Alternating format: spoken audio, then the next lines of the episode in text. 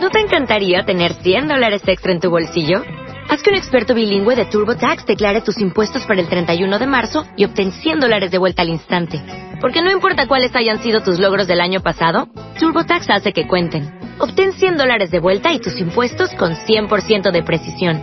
Solo con Intuit TurboTax. Debes declarar para el 31 de marzo. Crédito solo aplicable al costo de la presentación federal con TurboTax Full Service. Oferta sujeta a cambios o cancelación en cualquier momento.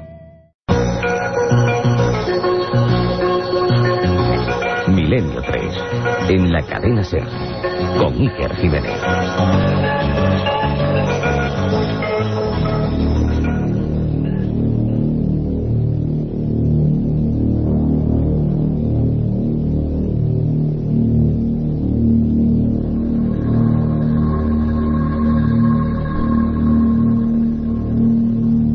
Buenas noches, 3 y 5 minutos de la madrugada y comenzamos esta segunda edición de Milenio 3.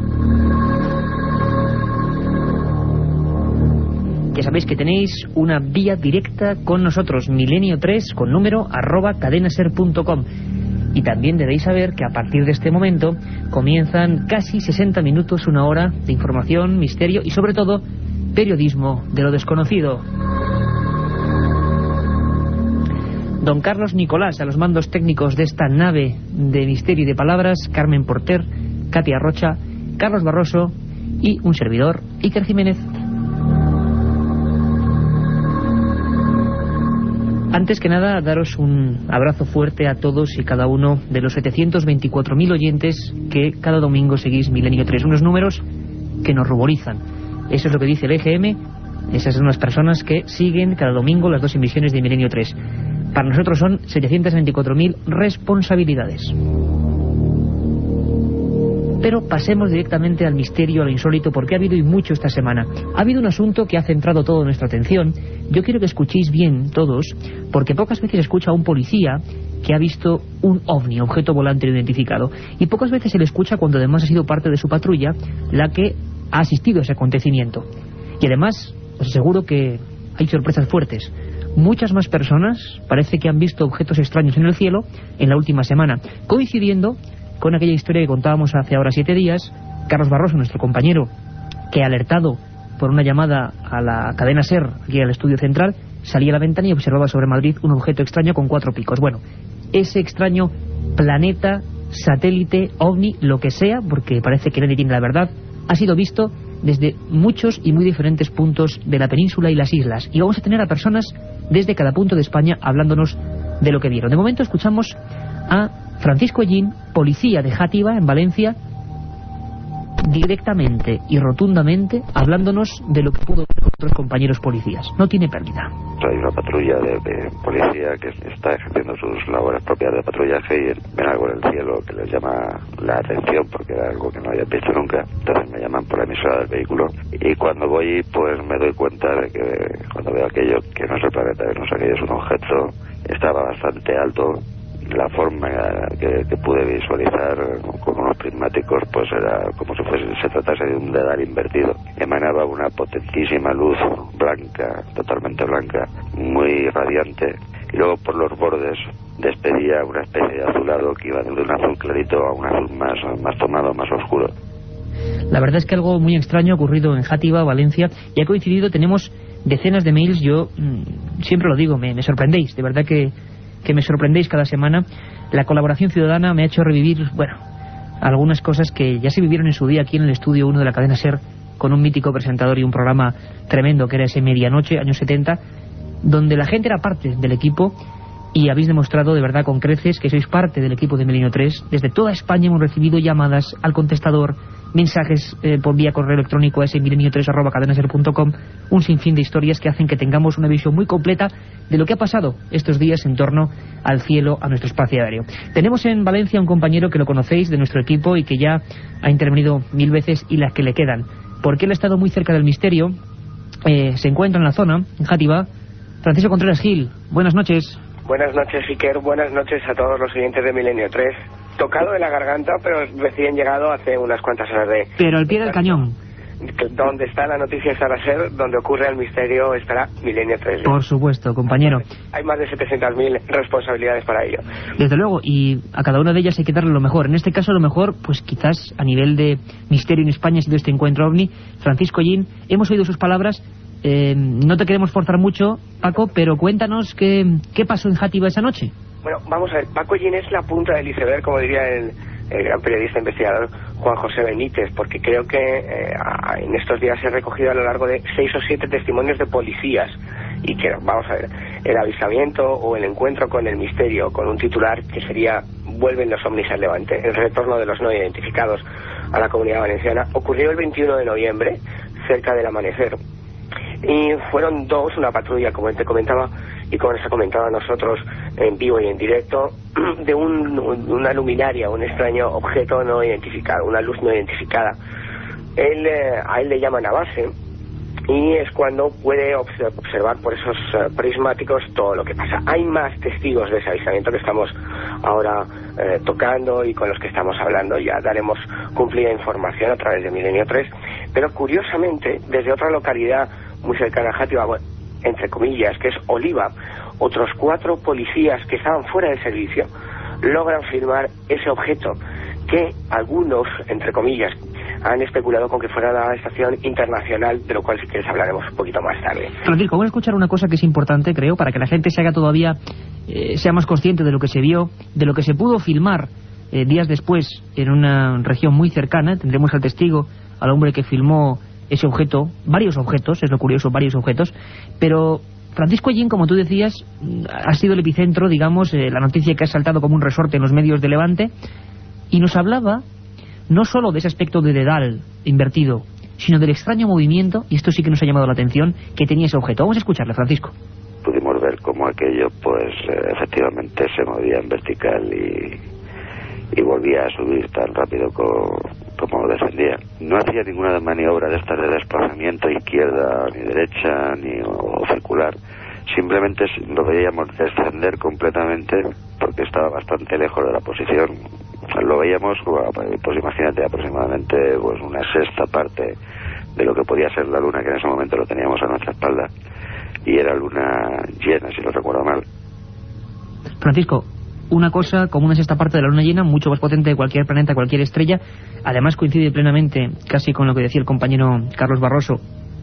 Podríamos decir que tenemos también una oleada yo decía casi humorísticamente con mi compañero Carlos la oleada Barroso, porque a raíz de ese testimonio, al menos aquí hemos recibido, y lo vamos a tener de toda España, personas que han visto algo muy parecido. Esto fue un poquito antes, pero ese movimiento es típico, ¿verdad?, del fenómeno OVNI.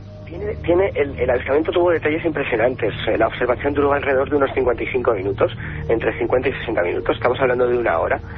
Eh, efectivamente, como te decía, como nos contaba Paco Yin, tenía un movimiento muy extraño, porque subía y bajaba de una forma inteligente, o por lo menos parecía mostrar inteligencia. Y pues, se fue desplazando por todo lo que es la costa porque han surgido más testimonios en Murcia. Y ocurría, como te decía, el 21 de noviembre, pero no ha salido a, la luz pública en, varios medios de comunicación hasta hace unos días, coincidiendo en lo que puede ser una nueva oleada, con ese titular, una nueva oleada OVNI, ¿no? El retorno de los no identificados al levante español. Desde luego el caso mm, es espectacular, sobre todo por la cantidad de informes oficiales, entre comillas, que estamos recabando.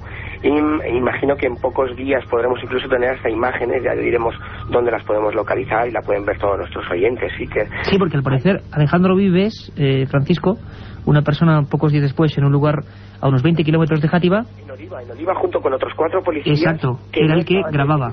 Grababan el mismo objeto que se estaban que estaban viendo la patrulla de policía local de Sátiva. Pero al parecer incluso hay un detalle, Francisco, muy interesante y que todos los que siguen el fenómeno OVNI eh, tendrán, bueno, nos darán la razón porque al parecer luego en la filmación aparecen varios objetos y de una forma metálica muy extraña.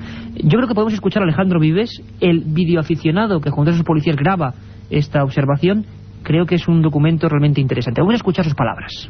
Hola, llamo de Talavera la Reina, Toledo. Eh, me llamo Eduardo España y suelo decir que el pasado jueves 5 de diciembre, sobre las 7 de la mañana, eh, observé una luz, pues, como describió el periodista Carlos Barroso. Eran como dos luces muy brillantes que estaban pegadas con una estrella demasiado grande. Me llamó la atención y escuché el programa y me llamó la atención justo como lo escribía el periodista Carlos Barroso. Pero eso fue sobre las 7 de la mañana.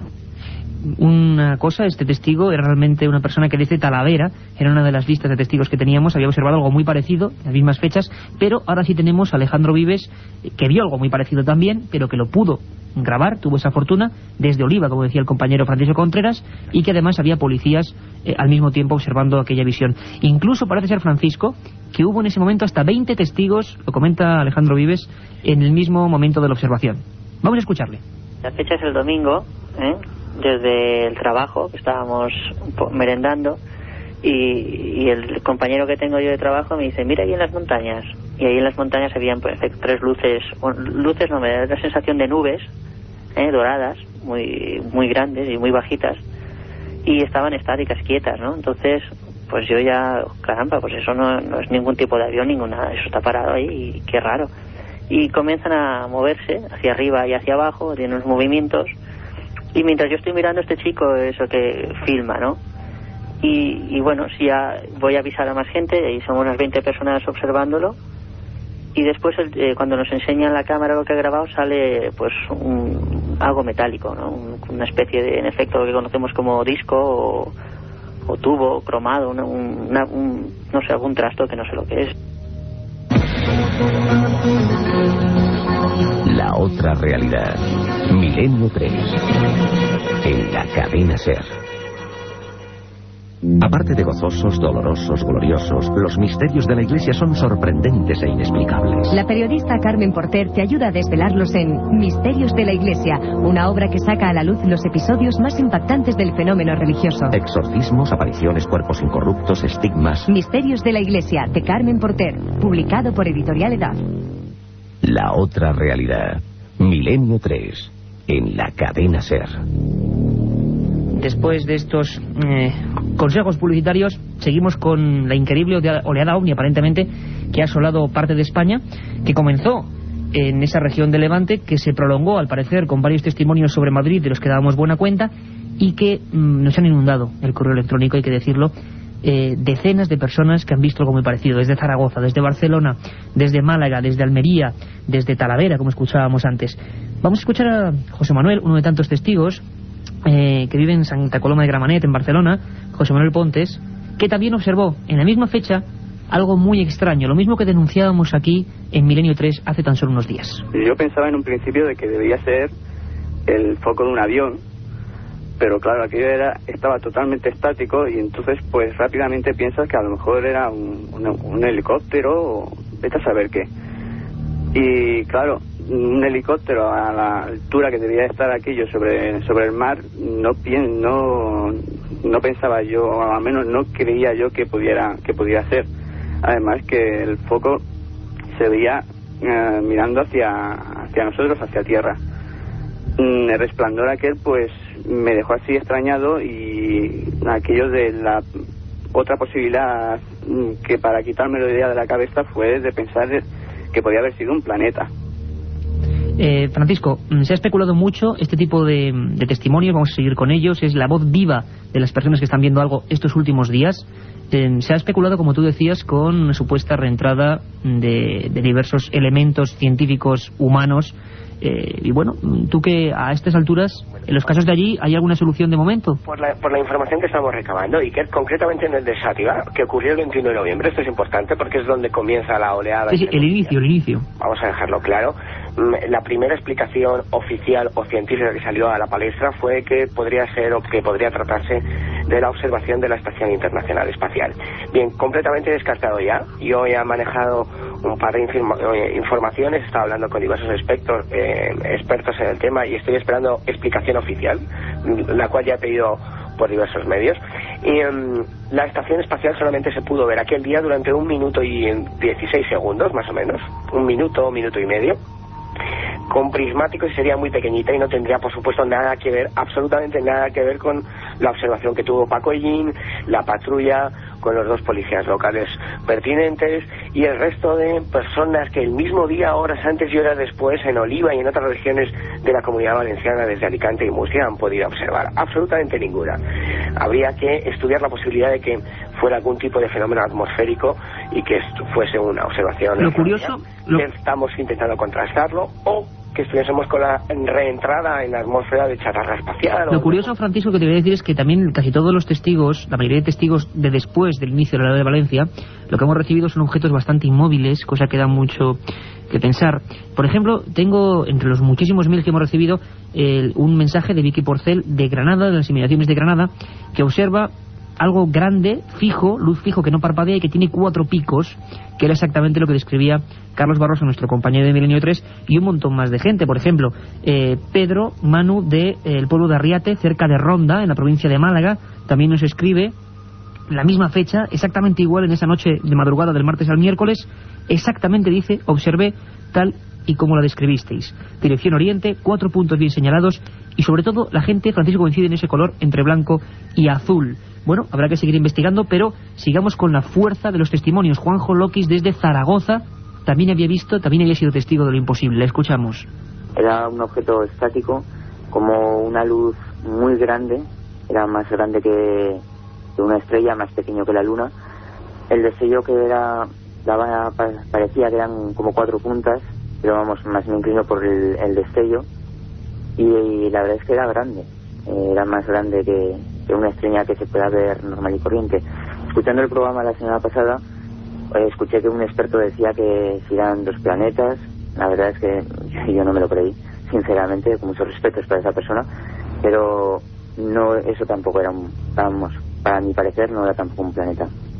La verdad es que la hipótesis astronómica es la primera que barajamos. Parece ser que el tipo de luz, la intensidad, eh, la fijeza eh, parece que no se corresponde, no había ni siquiera el movimiento típico astronómico, con algunos estudios que nos hacían compañeros como Rafael Cabello, que pensó que podía tratarse de las lunas de Júpiter. En este caso no, parece que es algo mucho más grande y tan extraño como que, por ejemplo, los policías de Valencia, de esa costa levantina, pues dijesen abiertamente que nunca habían visto nada parecido. Si te parece, Francisco, terminamos un momento este, este giro por España. Luego quiero preguntarte un par de cuestiones, a ver a ti, a qué te suena todo esto, tú avezado en, en perseguir este misterio eh, por toda la piel de toro. Acabamos en las islas, que a veces las dejamos siempre aparte, sabemos que tenemos un sinfín de amigos en Canarias y en Baleares. Acabamos con testigos desde Las Palmas. Escucha bien, Francisco, lo que vieron. Cinco y media hora canaria de aquí, al sur de Tenerife, sobre encima de Las Palmas de Gran Canaria, mm, justo eh, bajo el horizonte, empieza y, es impresionante porque es como un faro de un coche, solo un faro, y mm, le está observando todos los días y, y si ahí trazamos una perpendicular, va ascendiendo, claro, de una forma mm, muy despacito, que justo a las 8 de la mañana, 9 horas península, aunque hay sol, aún se observa arriba del horizonte. Francisco, todo tipo de testimonios, todo tipo de personas, nos hemos visto invadidos por la gente por la gente que, que, parece que bueno que vivimos esos momentos concretos de oleadas que hubo hace ya mucho tiempo, que nos habíamos olvidado de ellos. Eh, bueno, seguiremos indagando eh, a día de hoy la información oficial parece que está difícil porque el propio policía Francisco Ellín de, de la comunidad de Valencia, de Játiva, había tenido problemas, ¿no? Parece ser que, bueno, tampoco los altos mandos están como para dar facilidades a nadie, ¿no? No, no, no, no está el ambiente muy, muy fácil que digamos en cuanto a información oficial porque, bueno, el, el hecho de que hubiese sido, en el caso de Sátiva, dos policías locales los principales testigos y los primeros, bueno, pues el resultado es un informe oficial de la policía local, todo un documento mm, para aquellos que estamos relacionados con el periodismo del mundo del misterio, ¿no? Bueno, pues ese informe parece que no, mm, no quiere salir a la luz o no quieren que salga a la luz. Y yo estoy pendiente de ello. Eh, las autoridades en la comunidad valenciana parece que han corrido un tupido velo y no quieren mm, pasar más allá de, la, de lo que es el testimonio directo, ningún papel oficial. El martes te doy mm, datos mm, precisos, voy a quedar con el jefe de la policía local de Sativa, Enrique Gómez. Vamos a ver qué, pasa en ese encuentro y espero que la semana que viene, sin falta, todos los oyentes de Milenio 3 tengan eh, la narración en directo de ese atestado oficial de la policía local en la que se describe como dos agentes, dos miembros de las fuerzas de seguridad del Estado ven lo imposible. El retorno de los no identificados a la Comunidad Valenciana y al resto de España, por lo que parece desde el 21 de noviembre. Francisco, Talavera, Málaga, Zaragoza, Ronda, Barcelona, Madrid, Almería. Bueno, nos hemos visto un poco sobrepasados. Seguiremos investigando, compañero, y allí donde tú estás, que se ha producido el caso, vamos a decirlo así, incluso con una evidencia gráfica, una filmación, esperamos toda tu información. De momento los ovnis, como tú has dicho, parece que vuelven, que regresan. Un abrazo fuerte, compañero. Otro Iker.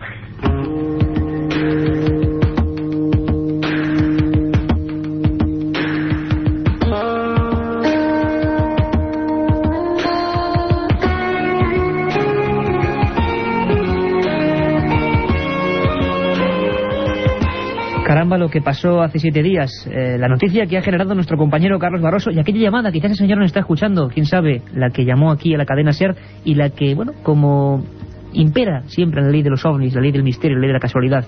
Alguien que quizá no sabe lo que está haciendo, que con toda su buena fe llama y se pone en marcha una especie de conmoción social y al menos una ley de comunicación de intensa impresión ante lo extraño y que hace que la radio, que los micrófonos de la cadena SER concentren todo ello y ahora os lo podamos ofrecer.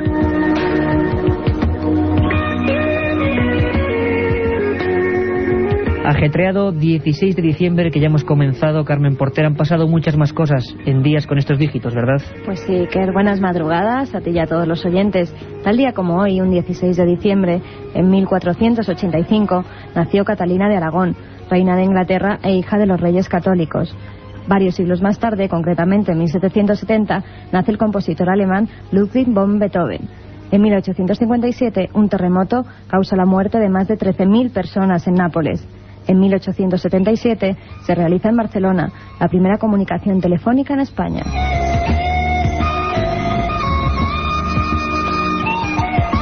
...1902... Nace el poeta español Rafael Alberti.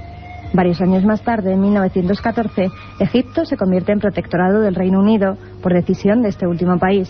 En 1942 se crea en Madrid El Nodo, noticiarios y documentales cinematográficos.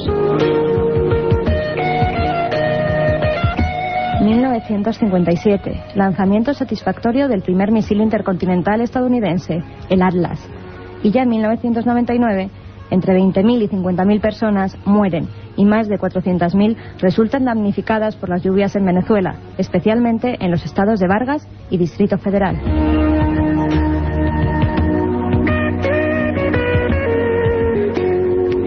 Muchísimas cosas, excelente el repaso de Carmen Portera, unos dígitos, 1 y 6 de diciembre, en los que ocurrieron tantas y tantas cosas buenas y malas para el género humano. Ya lo decimos siempre, ya lo sabéis, cada día es un archivo individual en el disco duro del tiempo y el espacio, y aquí lo recordamos. Recordaros también eh, que no el día 16, si el día 20, tanto Carmen Porter como yo, como gran parte del equipo de Milenio 3, estaremos en Córdoba, en esa magnífica y bella capital andaluza.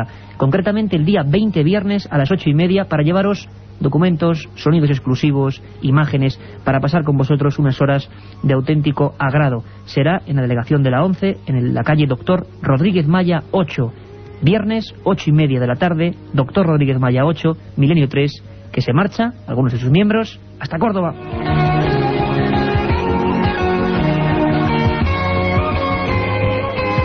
Hemos empezado el programa con un ajetreo tremendo, con una cosa que a mí me pone la sangre a 100, que es el testimonio vivo de las personas que han visto el misterio. Y hoy nos vamos a un misterio todavía más profundo.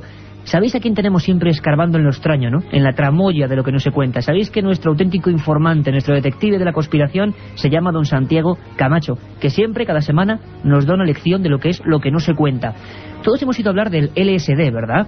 ¿Recordáis todos aquella famosa canción célebre de los Beatles, Lucy in the Sky with Diamonds, que todo el mundo no entendía y que decían que era LSD? Y una droga, un alucinógeno, que cambió una generación. Bueno, parece ser que algunos proyectos muy concretos estadounidenses estaban dispuestos a utilizar esa droga para manejar el cerebro de una forma tremenda. Casi, casi lo que hemos contado eh, esta primera edición, la de 10 y media a 11, Milenio 3. Santiago Camacho se sumerge en los misterios del LSD y nos cuenta lo que sabe de él. Un mundo tenebroso.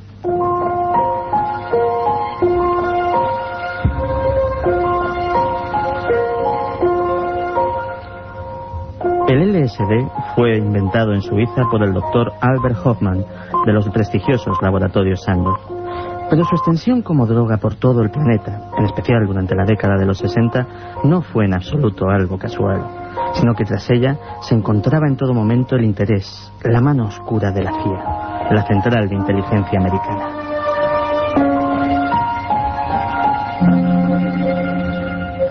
No olvidemos dar gracias a la CIA y al ejército por el LSD, dijo en su momento irónicamente John Lennon. Pero ¿cuál era el interés de la CIA en todo este asunto? Sencillo.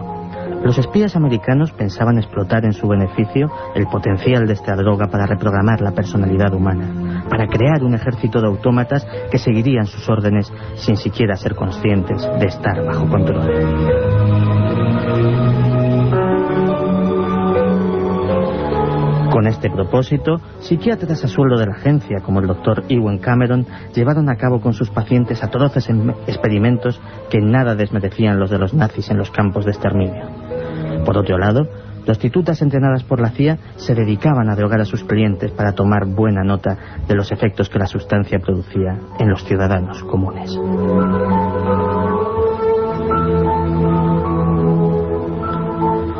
Cuando una comisión del Senado estadounidense, dirigida por el senador Ted Kennedy, fue convocada para indagar sobre este asunto, se encontró con una alucinante trama, algo digno de un film de ciencia ficción.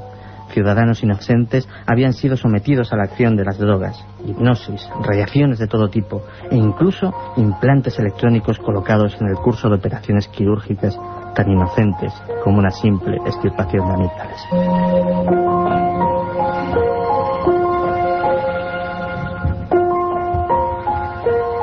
Los senadores terminaron descubriendo que el propósito que se escondía tras todo este despliegue no era otro que la creación de cierto número de asesinos programados, listos para ser activados en cualquier momento, pero que, mientras tanto, incluso ellos mismos desconocían su propia naturaleza y misión, llevando vidas corrientes, como amas de casa, como vendedores de helados, como ejecutivos.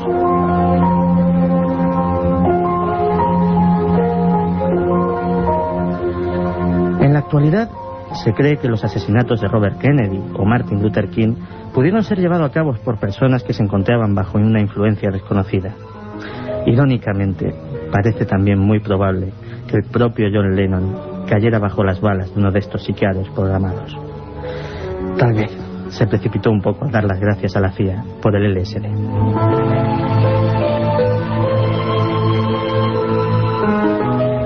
Un viaje en busca del misterio. Milenio 3, en la SER.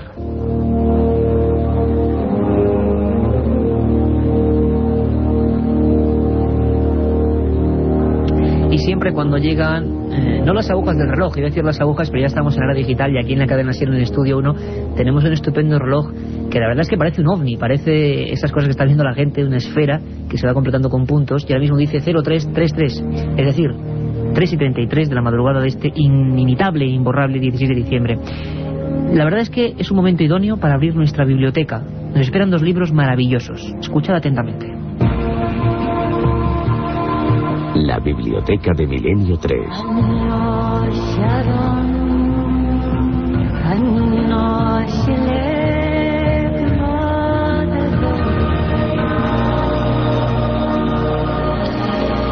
Nuestra biblioteca, Carmen, la acabamos de abrir. Siempre elegimos una obra que podéis encontrar en cualquier librería. Somos amantes de la lectura y, sobre todo, pedimos, por favor, que la gente lea. Es la única forma no solo de investigar o meterse en este mundo, sino de meterse en el mundo en general, de saber. Eh, solo hay gente que tiene interés por la cultura y gente que la destroza, que decía aquel sabio. Y yo voy a hablar de otro sabio, de un sabio que además a mí me marcó profundamente. Se llamaba Carl Sagan nacido en Nueva York en 1934 y que llegó a ser profesor de física de la Universidad de Chicago y profesor de Harvard. Hizo muchas obras, La conexión cósmica, eh, Sombras de antepasados olvidados, El cometa, El frío y los tinieblas, una que fue tremenda obra póstuma junto con la que vamos a conectar hoy, que es El mundo y sus demonios. Pero hubo un libro y una serie de televisión que cambió el concepto de la historia. Es como esos genios, es como hablar de Félix Rodríguez de la Fuente, por ejemplo aquí en España con los animales, el hombre que nos enseñó la naturaleza, el señor de la cuadra Salcedo, el hombre que nos enseñó la exploración, tantos otros pioneros. Carl Sagan lo hizo a nivel mundial, lo hizo con una obra monumental, tanto literaria como audiovisual. Lo recordaréis muchos, ¿verdad? Aquella chaqueta de pana, aquel cuello vuelto y aquella especie de nave. Por vez primera muchos en el mundo veíamos las galaxias, los planetas, la inmensidad del espacio. Aquella serie que cambió el concepto de nuestro entorno se llamaba Cosmos. Carl Sagan, por desgracia, un gran científico, un gran divulgador, por eso lo criticaban muchos, porque hacía que la ciencia no fuese obtusa, no fuese inteligible, llegase a la gente. Se convirtió para muchos también en un hereje.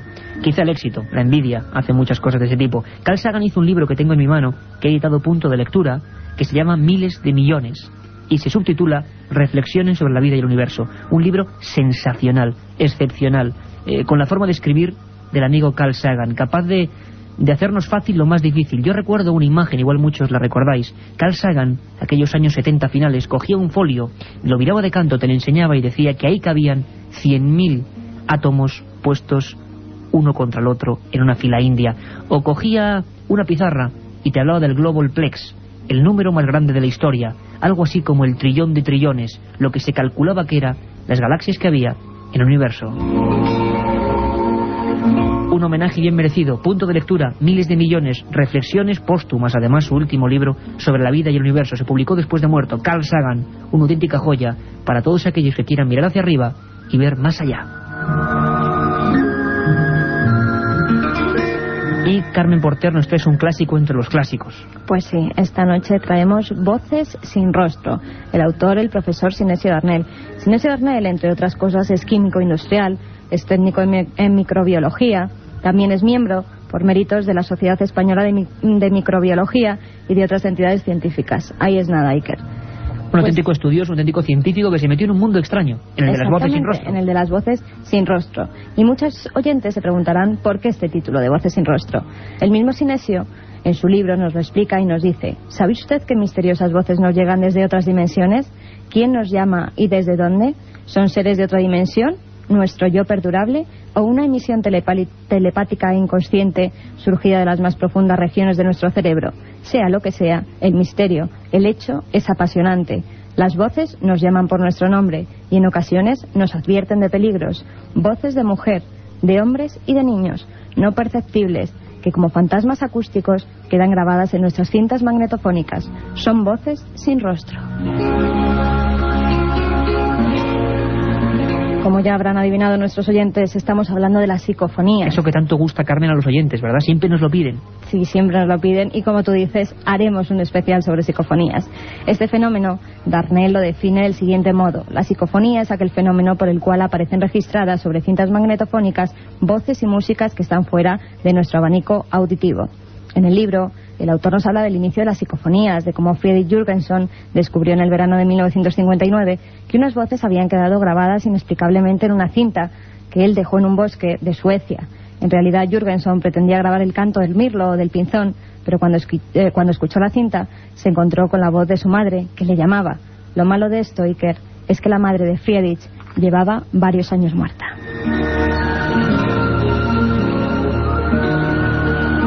Una historia, además, Carmen, que, contamos aquí en aquel primer especial de psicofonías ya cuando empezábamos en verano, lo que ha dicho por la compañera Porter, que es que haremos un programa con todo tipo de psicofonías, porque hay muchas, pero también hay que dosificar ese tipo de temas.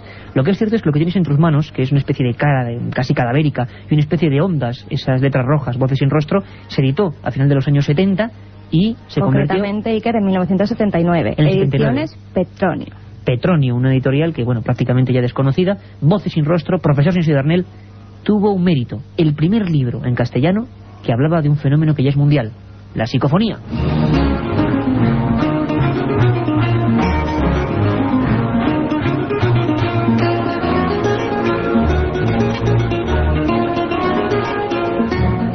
Y ahora y sin descanso, y además lo habéis dicho con todo tipo de mensajes, eh, que os encantan las leyendas urbanas y os encantan los viajes, ¿verdad? Eh, Carlos Barroso, siempre dispuesto a sorprendernos, se ha marchado a otro lugar, a un lugar maravilloso. Dicen que el más remoto del mundo. ¿Verdad que muchos habéis escuchado alguna vez hablar de los moais de la isla de Pascua?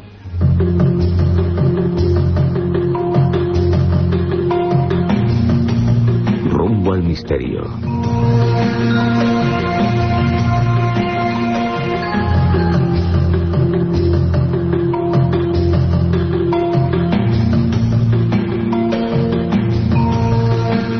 Hace dos millones y medio de años, profundos cambios geológicos y erupciones volcánicas dieron origen a la enigmática isla de Pascua. Entre suaves lomas con cerros y volcanes ya extinguidos, se dibujan los vértices de un triángulo casi perfecto. En realidad, la isla es la cima de una enorme montaña submarina de 4.000 metros de altura y de 200 kilómetros de base. Perdida en el Océano Pacífico, la isla de Pascua es el lugar más aislado de la Tierra. Rapa Nui, como la conocen sus habitantes, fue descubierta en 1722, el día de Pascua de Resurrección. De ahí su nombre. En 1770 fue anexionada a la corona española bajo el nombre de Isla de San Carlos, en honor a Carlos III. El 9 de septiembre de 1888 fue conquistada por Chile y actualmente depende administrativamente de la región chilena de Valparaíso. La isla de Pascua se encuentra a 3.700 kilómetros de Chile y a 4.050 kilómetros de la Polinesia.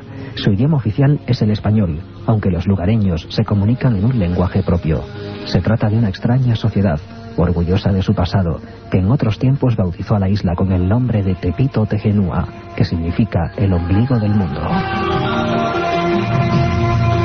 La principal atracción de la isla son una gran cantidad de estatuas de piedra conocidas como Moai, que representan figuras masculinas, aunque la mayor parte de las veces solo la cabeza de estas gigantescas efigies sobresale de la tierra. Los aborígenes las consideraban la representación de sus antepasados y les atribuían la fuente del maná o fuerza sobrenatural.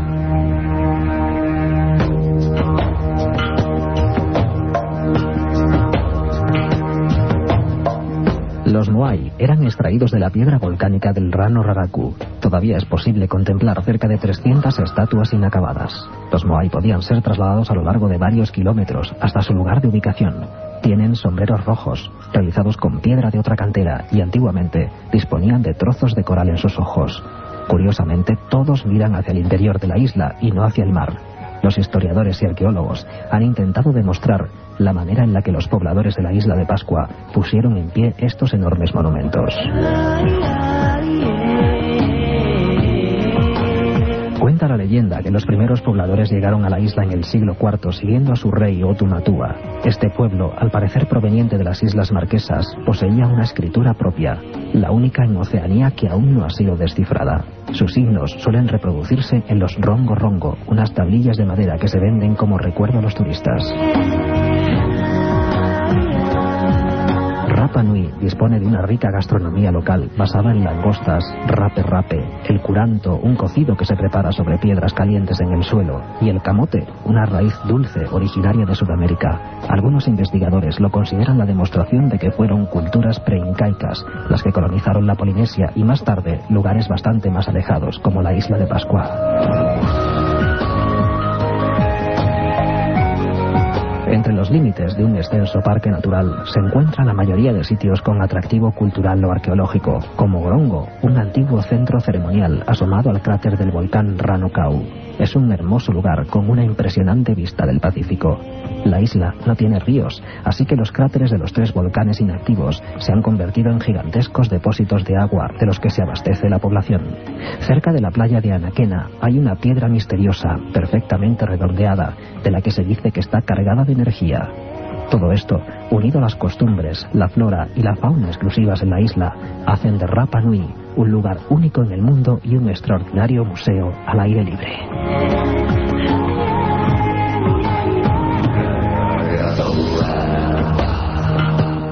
La otra realidad.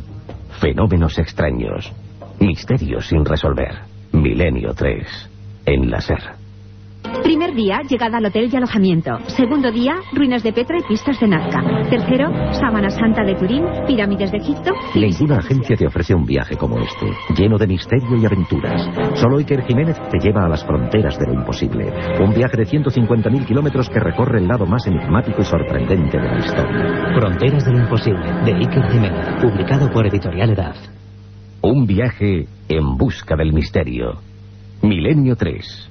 En la SER milenio3 arroba cadenaser.com milenio3 arroba cadenaser.com ahí ese contestador al que mucha gente ha llamado para dar su testimonio de los ovnis 532-4532 532-4532 con el 91 delante ahí podéis dejarnos sugerencias, testimonios experiencias personales Siempre hay una sección muy importante, por cierto que luego al final con los mails en la última recta daremos eh, una serie de datos y los ganadores de ese libro Fronteras de lo Imposible que sorteamos la semana pasada. Eh, siempre hay una sección que le tenemos mucho cariño que se llama Pregunta al oyente porque siempre estamos a vuestra disposición. Había un mail muy especial, ¿verdad, Carmen? Pues sí, un mail que nos mandaba Trinidad Vela. Nos dice, hola, soy un asiduo oyente de vuestro programa. Primero, felicitaros por el buen trabajo que realizáis y segundo, quería pediros que hablaseis de las últimas informaciones que tengáis sobre el chupacabras.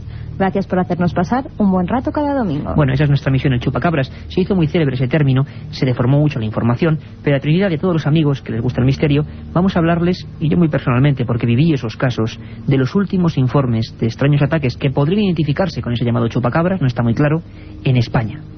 Es nuestra sección de Pregunta al oyente y nosotros, con los datos en la mano, intentamos responder. Prestad atención.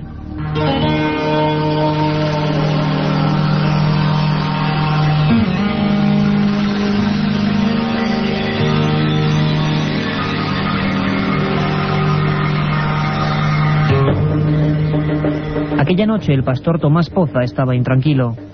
Cerró su ganado, más de 300 cabezas, y se alejó del corral preocupado, como si alguien observase cada uno de sus pasos. Al día siguiente el espectáculo le hizo derramar lágrimas. Todas y cada una de las ovejas estaban muertas, la mayoría con la marca de un único diente o punzón en el cuello.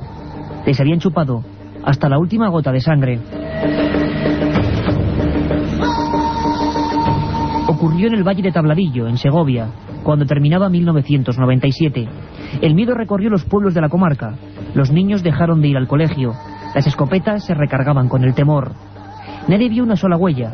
El prodigioso lobo había capturado a todas sus presas en apenas una hora. Y los buitres, durante semanas, se negaron a pasar por la zona del festín macabro de carne y putrefacción. Era como si rehuyesen de algo. Unos meses antes, en el Alto Aragón, la policía había dictaminado que más de dos centenares de cabras habían sido atacadas por un misterioso animal que no dejaba marcas, con agilidad prodigiosa que le hacía saltar verjas de más de tres metros y con un solo colmillo. Su afición, succionar la vida de sus víctimas. Se comenzó a hablar del término chupacabras en Costa Rica hacia 1995. Muchos testigos dijeron haber observado un ser alzado sobre dos patas, con la virtud de ser tremendamente escurridizo ante cualquier trampa. En Centroamérica se vivió una verdadera obsesión ante el maligno visitante, pero en nuestro país el ataque más feroz aún estaba por llegar. En enero de 1999, ganaderos de pueblos de la Ribera Navarra denunciaron el ataque y muerte en apenas unas horas de más de 800 ovejas. En Lerín, una tranquila localidad junto a la carretera comarcal, se encontró una pisada, solo una, hundida a gran profundidad en el barro. Medía casi 18 centímetros y podía pertenecer, según los cálculos, a una bestia no identificada de más de 400 kilos. Todas las víctimas, algunas halladas en un radio de más de 4 kilómetros, daban la sensación de haber sido paralizadas, todas con el punzón en el cuello, ninguna con desgarros o carne destrozada. La Guardia Civil y el Seprona de diversas aldeas hizo varias batidas en busca del supuesto gran cánido que amedrentaba la zona, pero sin ningún resultado. A pesar de ser tierra llana y con pocos escondrijos, aquel ser capaz de saltar tapias y matar con gran furia sin dejar ni un solo rastro, jamás fue encontrado. A pocos pastores les pasó por encima un pequeño detalle. Ni un solo buitre, muy abundantes en la zona, descendió del cielo para acercarse a aquellas montañas de carne muerta.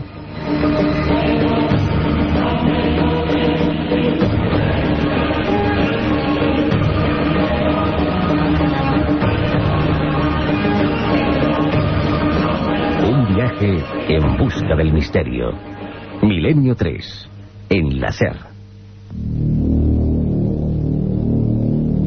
Ya lo sabéis, eh, pregunta al oyente y nosotros intentamos responder, como periodistas que somos, con todos los datos. Quizá no dar la verdad porque la verdad absoluta creemos que no existe, pero dar todos los datos para que lo tengáis a vuestra disposición. Y ya sin más preámbulo, cuando son las 4 menos 10 de la madrugada, vamos con una semana, como decíamos, repleta de informaciones. Es el informativo que siempre nos traen fresco, vivo y coleando Carmen Porter y Carlos Barroso.